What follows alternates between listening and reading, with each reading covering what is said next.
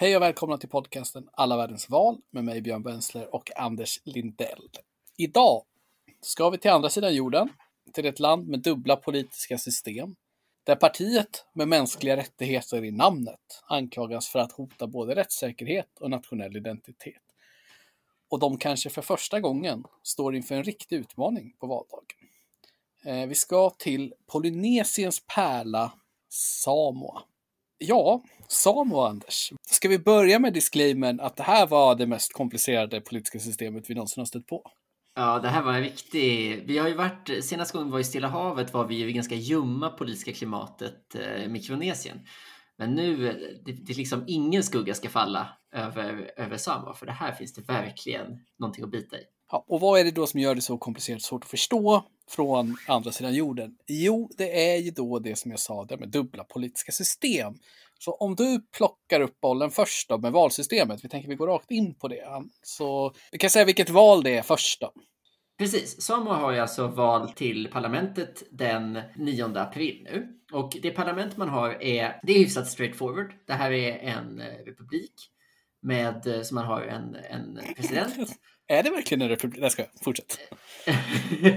ja, men låt mig, låt mig dra från Det är en republik. Eh, parlamentet väljer en statschef som sitter i fem år. Statschefen utser en eh, regeringschef och eh, det är regeringschefen som har större delen av makten. Så partiledarna som står mot varandra här, de kandiderar för att bli premiärminister. Skulle du kunna dra man... titeln för statschefen lite snabbt? Ja, statschefstiteln, precis. Den kallas ju inte president, utan den kallas då Aule Au Ule Malo. Det är det som är presidenttiteln.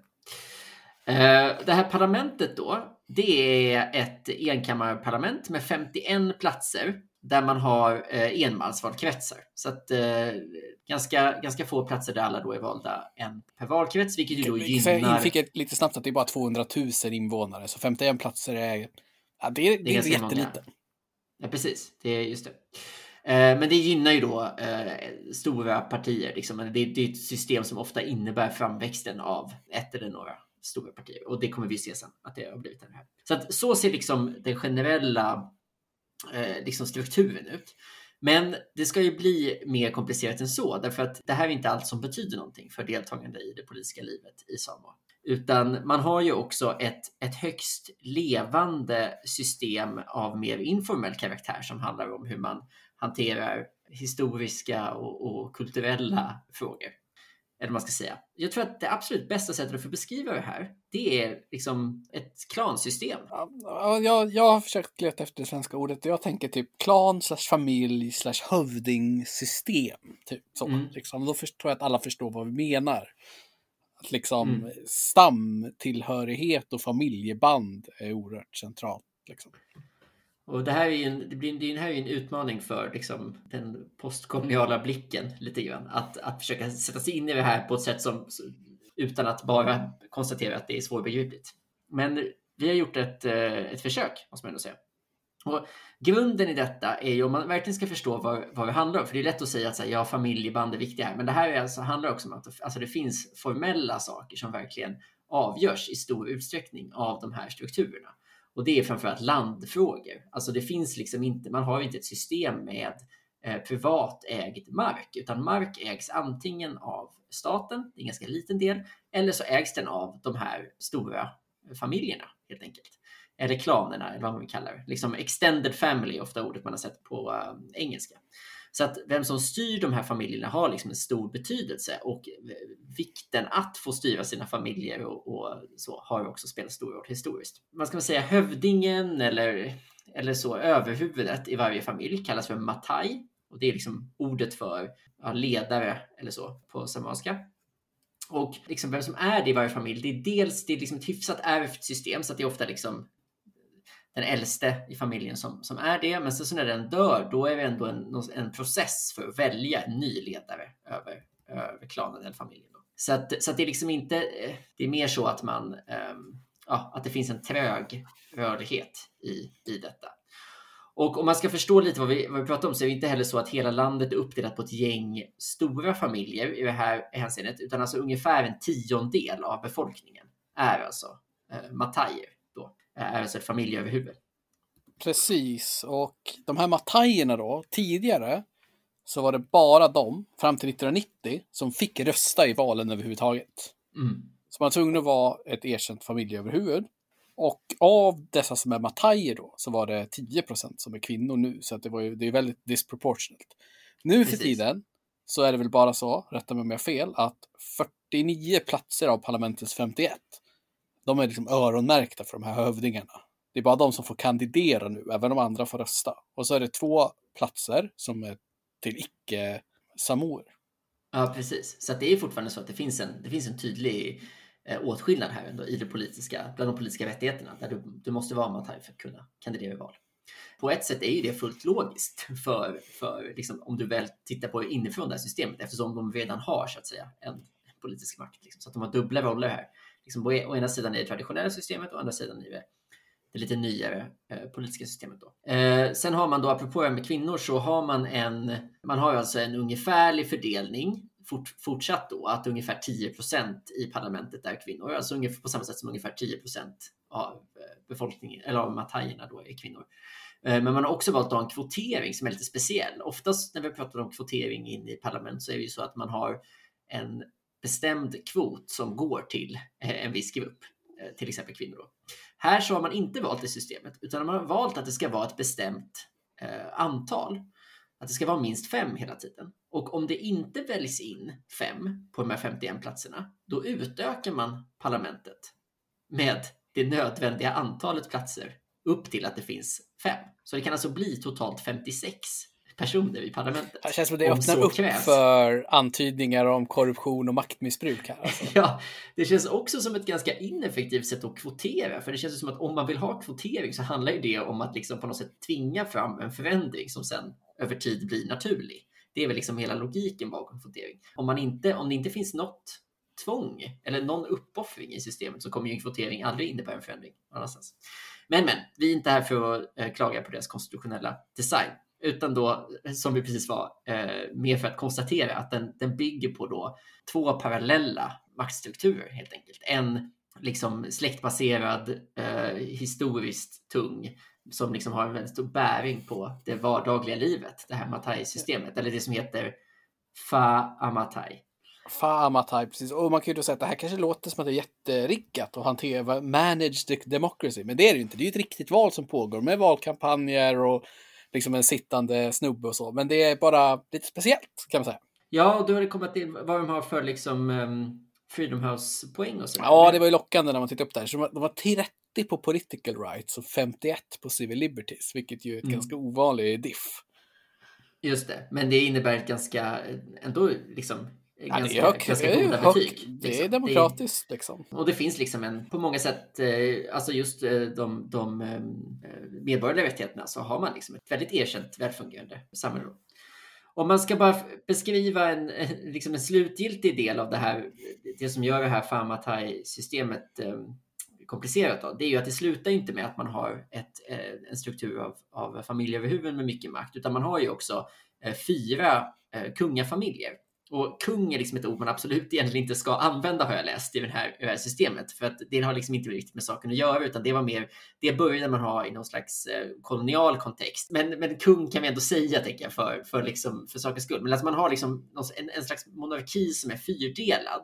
Men där de här fyra monarkerna är liksom inte, de har lite olika historisk betydelse och de kommer då från, fy, från fyra olika eh, kungafamiljer. Det är typ fyra titlar kan man säga Mm. som är lika Mm. höga i rang.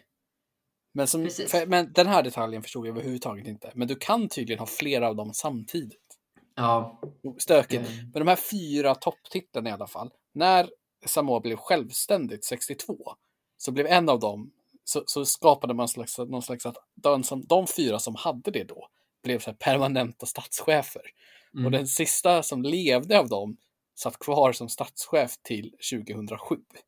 Mm. Och sen så utsåg då parlamentet en ny statschef som också var en av de här fyra titlarna då. Så att alla som har varit statschef i Samoa sedan de blev självständiga har varit liksom från den här elit, titel, chiefdom-gruppen. man kan, på ett sätt kan man ju säga att det är som att man har en pool, liksom en presidentpool som det väljs emellan inom dem. Och, eh, och det finns också enskilda områden läste jag som, som kontrolleras av, som man också får. Så som ett... Eh, Tänk om det hade funnits typ fyra, till exempel. tänk fyra Clinton-familjer ungefär. Mm. Liksom. Ja, exakt. Ja, det är lite som i USA. En Bush, en Clinton. Don och en Det Kennedy någonstans. väldigt. Liksom. Ja. Det bara finns fyra sådana som man bara rullar på.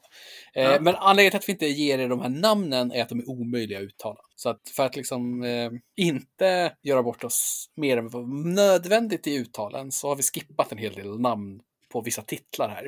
Lite för klurigt.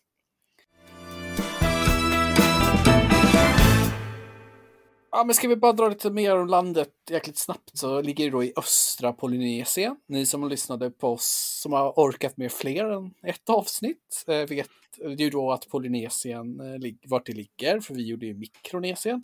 De här ligger liksom längre österut kan man säga.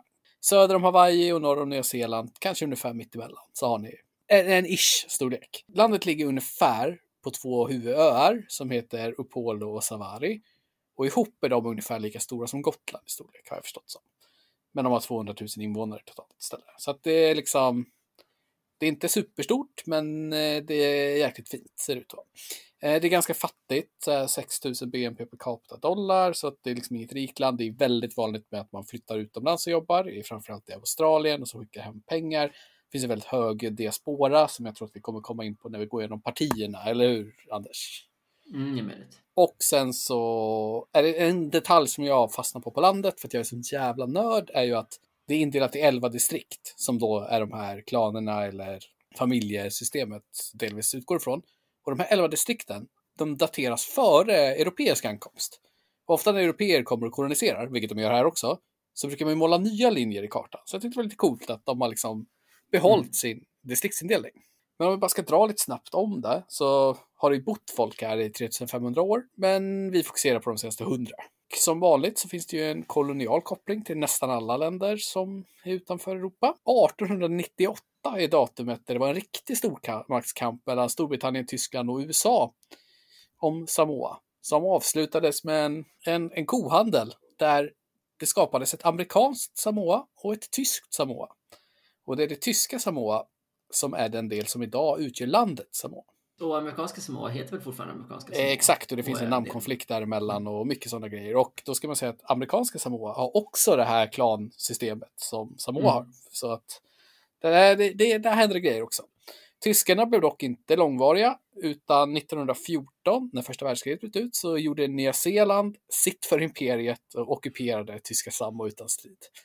Och då tog de över kolonisering. Och eh, den är inte speciellt väl ihågkommen. Och det är av två anledningar, eh, varav en är väldigt aktuell idag. Och det är att man 1918 i brott mot de karaktärregler som följde, att föra in ett fartyg och även lämna och så, så förde de med sig ett fartyg, Nya Zeeländerna, in i Samoa som tog med sig spanska sjukan.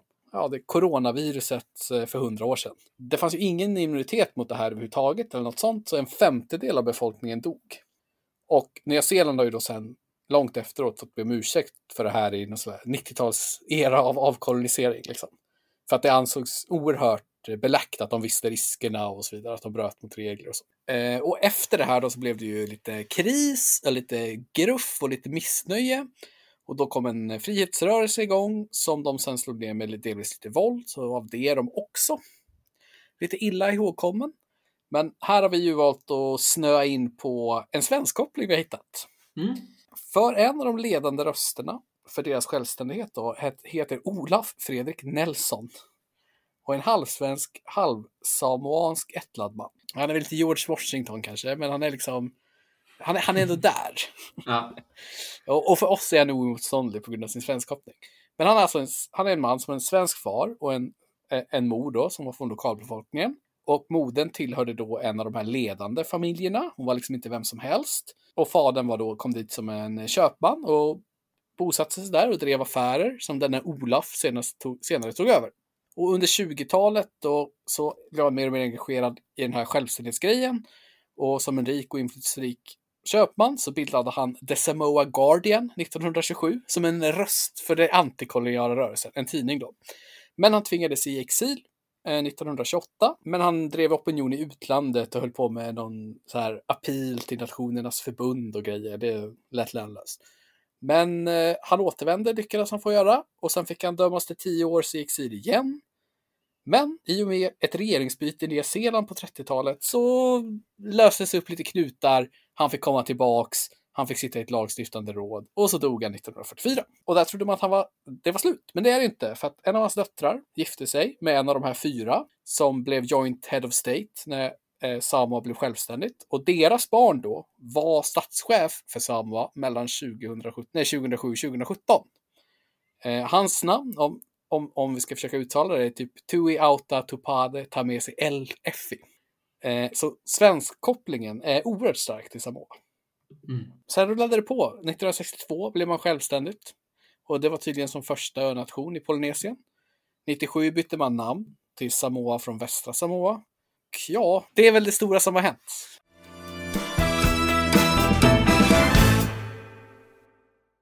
Ska vi försöka gå över till partier då? Vad har vi här då? Vad har vi för partier? Vad har vi för personer? Ja, men eh, som vi nämnde då så är vi ett enkammarparlament med 51 platser. Det innebär att eh, i liksom, ja, det, det gynnar ju framväxten av ett tvåpartisystem egentligen.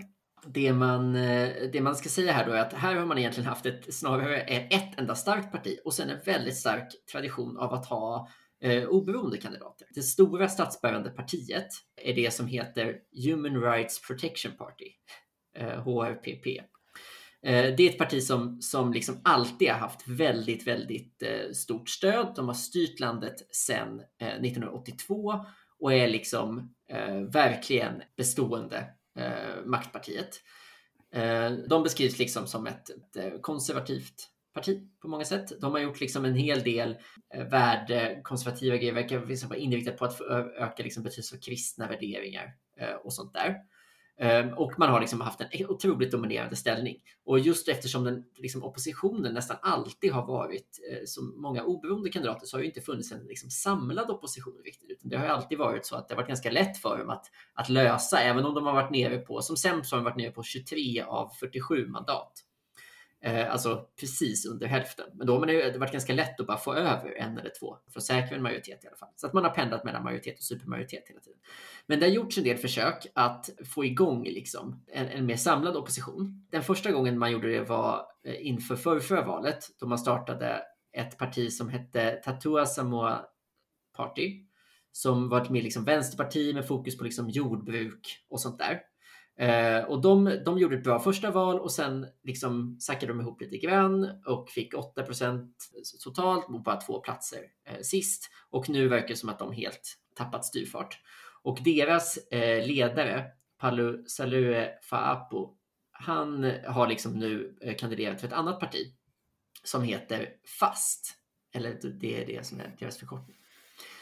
Och FAST är eh, ett ganska spännande parti som, som liksom är helt, helt nystartat då och som ja, verkligen utgör. Det är de som skakar båten i det här valet. Kan man säga. Precis.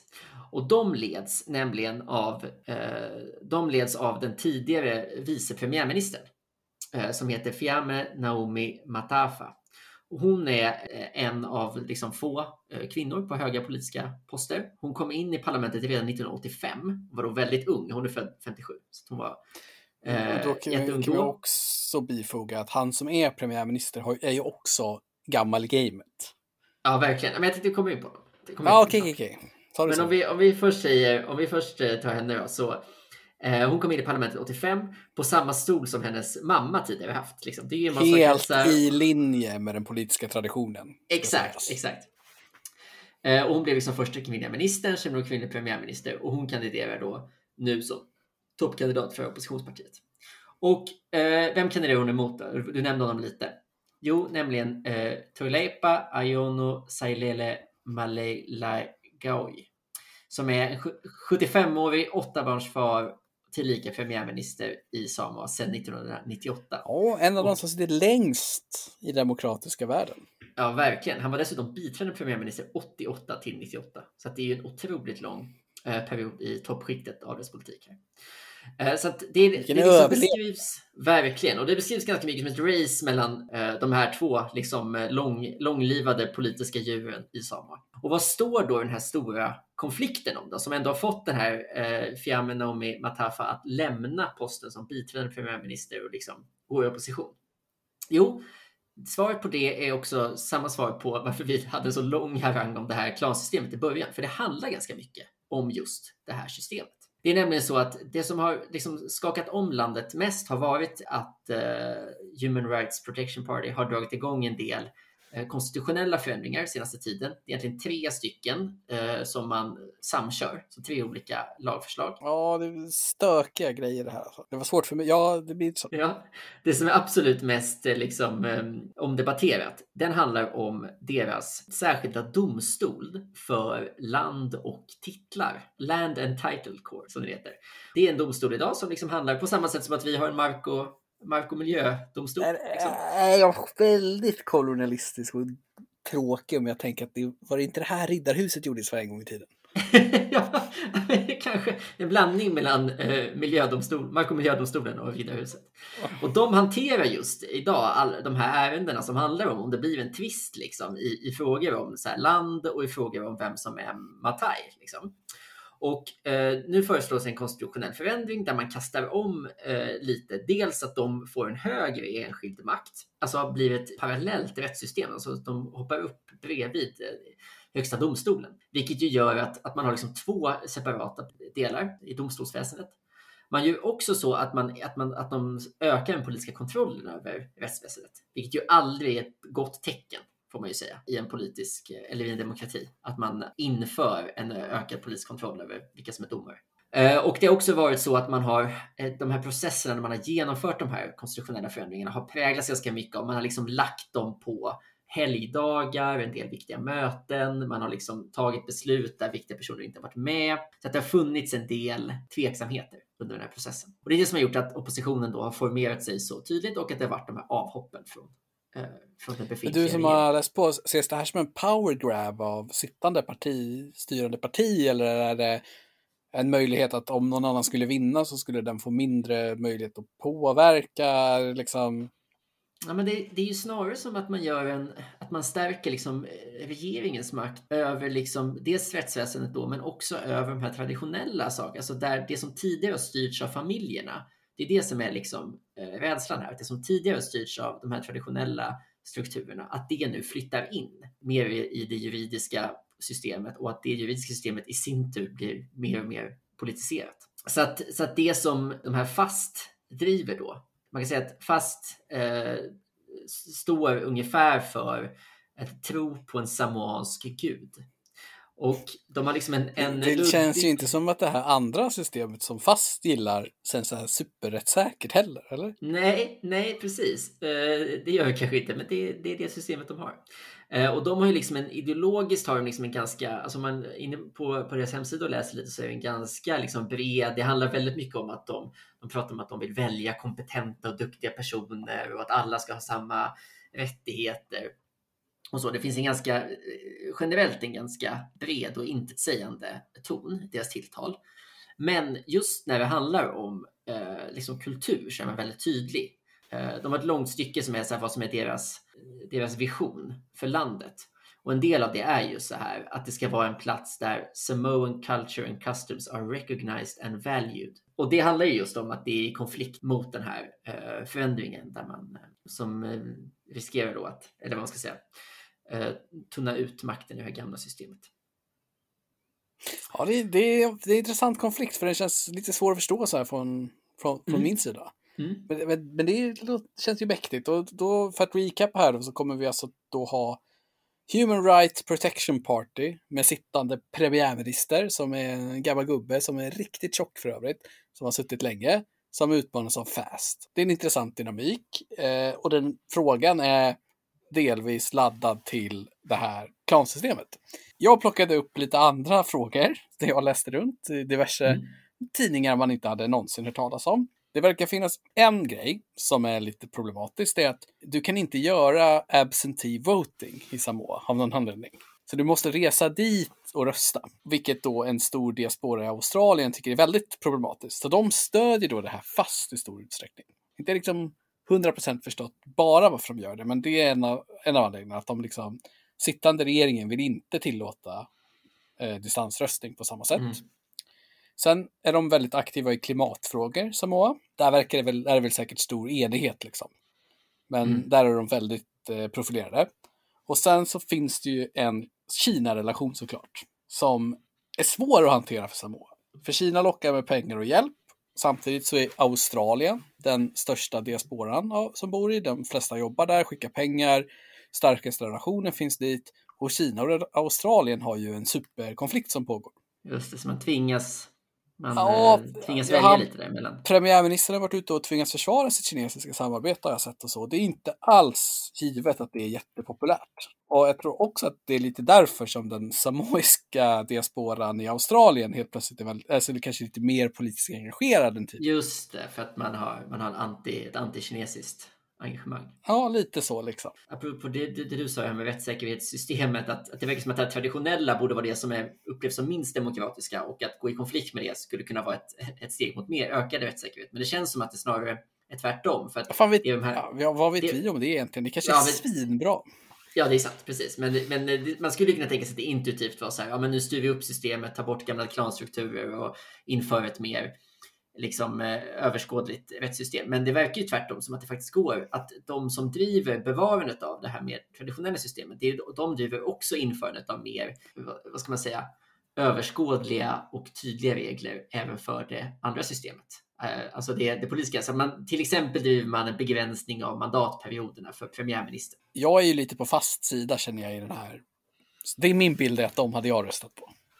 De känns om jag hade varit om man går full, helt på liksom estetik, bara på hur, hur det liksom ser ut, så är ju känslan att ja, men det, det är liksom, man, man har en, en kvinnlig toppkandidat, man stöts av de unga, man stöts av diasporan, man är för liksom, konstitutionella förändringar som ska öppna upp demokratin lite mer och man slår vakt om, om rättsväsendet. Ja, det är möjligt. Dock gillar jag inte det här med att premiärminister till två mandatperioder. Ja, men då kan ni ju köra ett presidentiellt system istället. Ja, du vill ju ha dina långkörare. Alltså. Låt ett parlament vara ett parlament, känner jag ja. lite. Liksom. Det är... Men det är väldigt intressant och som så här, för nu är vi på väg att runda av, vi har inte hittat några opinionsundersökningar eller så, så vi får se hur det går. Men eh, om man ska döma av, för att en indikation är att de här politiska partierna brukar försöka samla in pengar. Eh, och då, eftersom mycket pengar kommer från diasporan så har de någon tittat lite på hur mycket pengar som har kommit in och då har de här fast varit mycket mer framgångsrika i sin liksom, crowdfunding. Men det är kanske är mer så här Bernie Sanders, small donors versus fast HRPP har liksom en kassakälla som är mycket stark istället. Ja. Men om det är en indikation så finns det en liten rörelse för fast och det verkar det ju finnas om man följer sociala medier och så. Liksom, så ja, verkligen. Och sen, Men, sen är det ju ett väldigt det ett stort försprång att, uh, att jobba in. Samtidigt så, ja, det, är, det är lite mer svårläst den här sortens system med, med valkretsarna. Liksom. De har ju... Ja. Eh, och framförallt det här med liksom, eh, hövdingen och grejer. Alltså, väldigt, väldigt svårt att sätta sig in i. Och få en bild av liksom, vilka seats som är in play. Har du koll på det eller Anders? Långt ifrån får vi säga. Är det liksom sjunde distriktet på huvudön? Är det, liksom, är det där det händer? Eller vad vet man? Nej, men det här kommer vara här kommer man ju verkligen hänga på, på låset, sitta och uppdatera eh, Radio New Zealands hemsida, eller vad som nu blir den bästa. De, såg, de har haft en del, en del granskning här. Liksom. Ja, men de verkar ju vara en mediekälla som är väldigt så här, ändå insatt och alltså som har liksom duktiga journalister och liksom. Ja, men vi ser fram emot att följa valet. Det är alltså som sagt den 9 april som det sker, så det är en bit fram. Ja, vi kommer vara tillbaka innan dess med ett avsnitt om Chad faktiskt. Mm. Eh, på återseende. Ha det bra. Hej då.